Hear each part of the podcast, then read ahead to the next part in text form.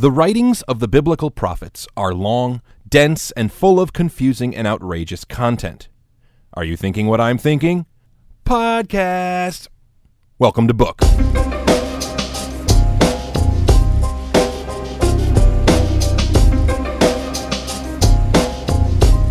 This is Book, a Bible podcast for everybody.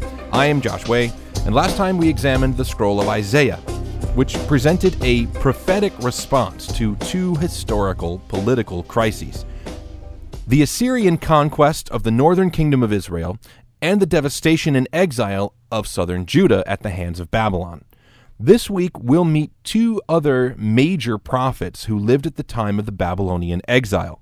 Their names are Yirmiyahu and Yezekiel, or Jeremiah and Ezekiel. These guys give us two unique perspectives on the cataclysmic exile of Judah. For Jeremiah was among those left behind in demolished Jerusalem, and Ezekiel was with those who were dragged away to Babylon.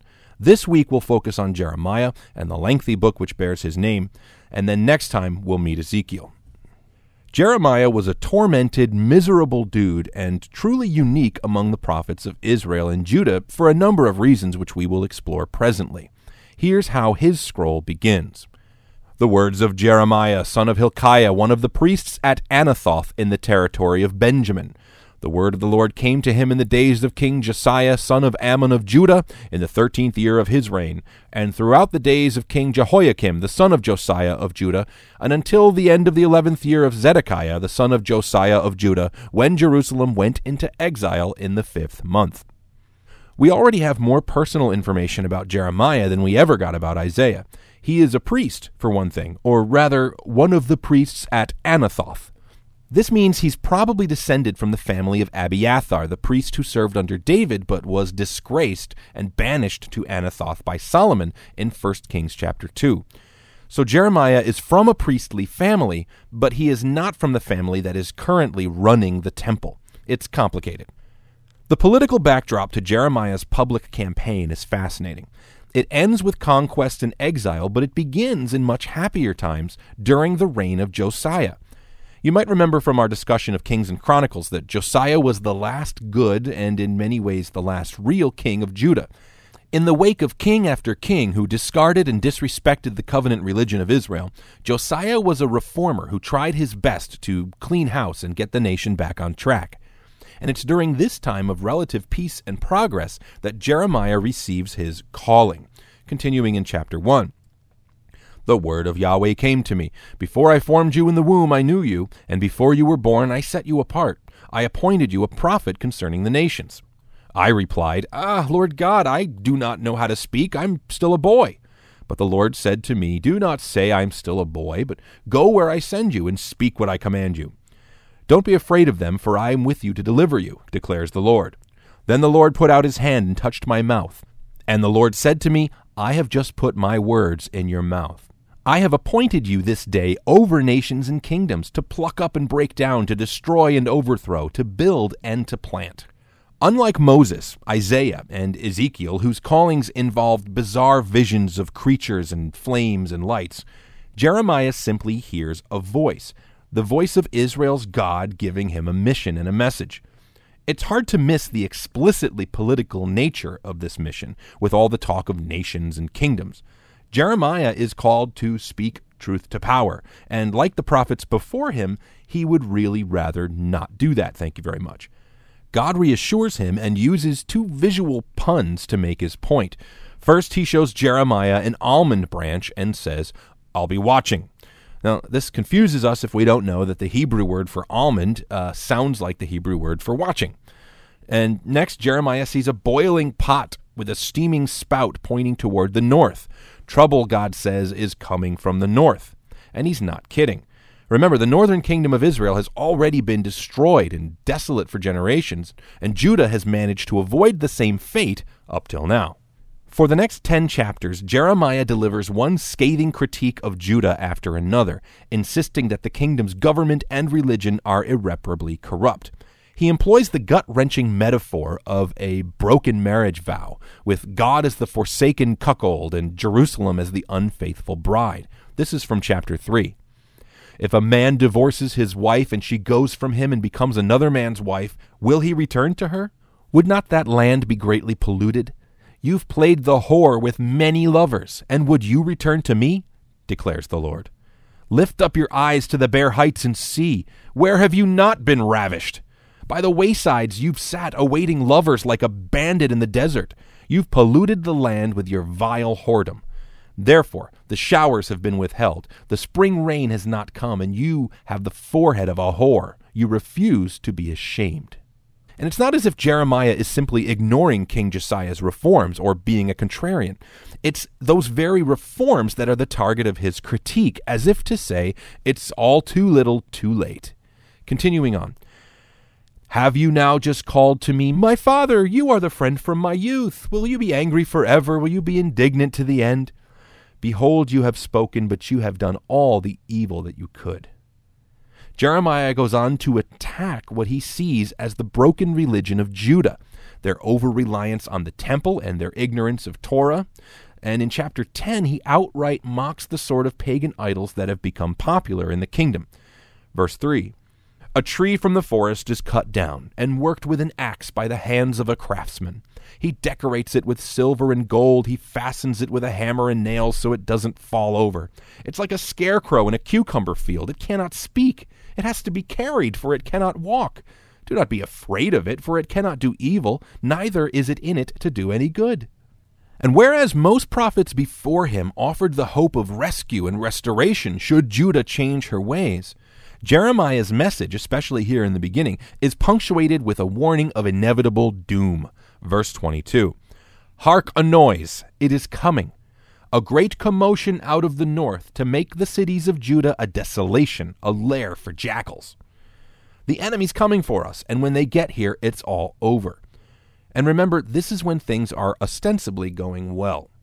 This is the craziness of Jeremiah's message and his vocation. Now, Isaiah spoke truth to power when the king's foolishness took Judah to the brink of destruction. Jeremiah must be a divinely appointed party pooper and tell Josiah, sorry, your majesty, your reforms are nice and things look good now, but it's all too little, too late. Given the inherent negativity and conflict in Jeremiah's campaign, it's not surprising what a toll it all took on the man. Jeremiah is known as the weeping prophet, and most of his writing consists of laments and complaints. Also, not surprising is the strong opposition which grew in response to Jeremiah, which only intensified his torment. The next 10 chapters are all about Jeremiah's personal experiences, and in keeping with the tone of his mission, they aren't particularly fun. Certain men from his hometown of Anathoth rise up and threaten to kill Jeremiah if he doesn't keep his mouth shut. And a priest named Pashur has him briefly imprisoned. That won't be the last time. Meanwhile, God continually supplies the prophet with unpopular things to say, most of them unhappy, symbolic little illustrations and word pictures uh, having to do with Judah's inevitable fate. A once beautiful loincloth buried in the mud is the once proud nation now in exile. Jars full of wine are the drunken uselessness of Judah's kings and citizens. A lump of malleable clay on a potter's wheel is the vulnerable city of Jerusalem, and a broken flask is the broken people. These don't win Jeremiah many fans. And when the constant gloom of his message and the increasing persecution push Jeremiah over the edge, he loses his cool and has a kind of breakdown in chapter 20, verse 7. Yahweh, you deceived me, and I was deceived. You are stronger than I, and you've prevailed. I have become a laughing stock all the day. Everyone mocks me. For whenever I speak, I cry out, I shout, violence and destruction. For the word of the Lord's become for me a reproach and a derision all day long. Enough, cries Jeremiah, but his work is not done. In fact, the next 10 chapters detail the prophet's confrontations with his opposition, beginning in chapter 21 with his unhappy words to the last kings of Judah. The last few kings, including the sons of Josiah, were typically stooges of either Egypt or Babylon, both of whom were fighting for control of the area at the time. The last king, Zedekiah, was an installed puppet of Nebuchadnezzar, the king of Babylon. Jeremiah's message to these kings is this You're done. You're finished. In chapter 21, Zedekiah asks the prophet for a word of hope against Babylon's tyranny, and this is the reply in verse 8. Thus says Yahweh Behold, I set before you the way of life and the way of death. He who stays in this city shall die by the sword, by famine, and by pestilence. But he who goes out and surrenders to the Chaldeans who are besieging you, that's the Babylonians, shall live and shall have his life as a prize of war. For I've set my face against this city for harm and not for good, declares the Lord. It shall be given into the hands of the king of Babylon, and he shall burn it with fire. Then, in chapter 23, for the first time, Jeremiah starts talking funny. The days are coming, declares Yahweh, when I will raise up for David a righteous branch, and he shall reign as king and deal wisely, and shall execute justice and righteousness in the land. In his days Judah will be saved, and Israel will dwell secure. And this is the name by which he will be called The Lord is our righteousness. Therefore, the days are coming, declares the Lord, when they shall no longer say, As the Lord lives, who brought up the people of Israel out of the land of Egypt, but As the Lord lives, who brought up and led the offspring of the house of Israel out of the north country and out of all the countries where he had driven them. Then they shall dwell in their own land. Now, up to this point, Jeremiah's message has been one of inevitable doom and condemnation. Suddenly, he sounds more like Isaiah, imagining a righteous king who will restore Judah and bring about a new exodus. So, what happened? Well, the timeline of Jeremiah is a bit muddled because this is not a typical straight narrative. These are the collected writings and sayings of the prophet, so time passes and skips around without us noticing. Jeremiah lived to witness the Babylonian invasion. It's going to be described later in the book. How he watched in horror as the priests and officials were dragged off into exile. Words of warning gave way to words of shock, and ultimately, these words of hope. Jeremiah will get back to this theme, but for now, there are more confrontations to be had. This time, the prophet faces off against some rivals, prophets with opposing viewpoints. And this is a new idea for us, but it only makes sense that in times of strife and chaos, pundits would pop up on all sides with all manner of perspectives. Jeremiah has this to say about the other prophets of Judah in chapter 23. In the prophets of Samaria, that's Israel in the north, I saw an unsavory thing. They prophesied by Baal and led my people Israel astray. But in the prophets of Jerusalem in the south, I have seen a horrible thing. They commit adultery and walk in lies. They strengthen the hands of evildoers so that no one turns from his evil. All of them have become like Sodom to me, and its inhabitants like Gomorrah. We get some more insight into the types of prophets Jeremiah is dealing with in chapter 28 when he faces off with a false prophet called Hananiah. Their epic rap battle takes place in front of the priests and officials of Zedekiah's administration. Jeremiah comes before the assembly wearing a yoke, the wooden frame like those worn by beasts of burden, which represents the oppression of Babylon's king Nebuchadnezzar. Hananiah triumphantly breaks the yoke, freeing Jeremiah from bondage, and makes this proclamation in verse 11. And Hananiah spoke in the presence of all the people, saying, Thus says Yahweh, even so I will break the yoke of Nebuchadnezzar king of Babylon from the neck of all the nations within two years. Unfortunately, he was just telling the group what they wanted to hear. The exile would last for 70 plus years, and Hananiah was dead within one. It's easy to demonize your opponents in the heat of a political battle, but hindsight reveals who was on the mark and who was dead wrong. Then, in what we call chapter 30, Jeremiah returns to the topic of Israel's future. And this extraordinary passage is in chapter 31, starting in verse 27. Days are coming, declares Yahweh, when I will sow the house of Israel and the house of Judah with the seed of man and seed of beast. And it shall come to pass that as I have watched over them to pluck up and break down, to overthrow, destroy, and bring harm, so I will watch over them to build and to plant, declares the Lord.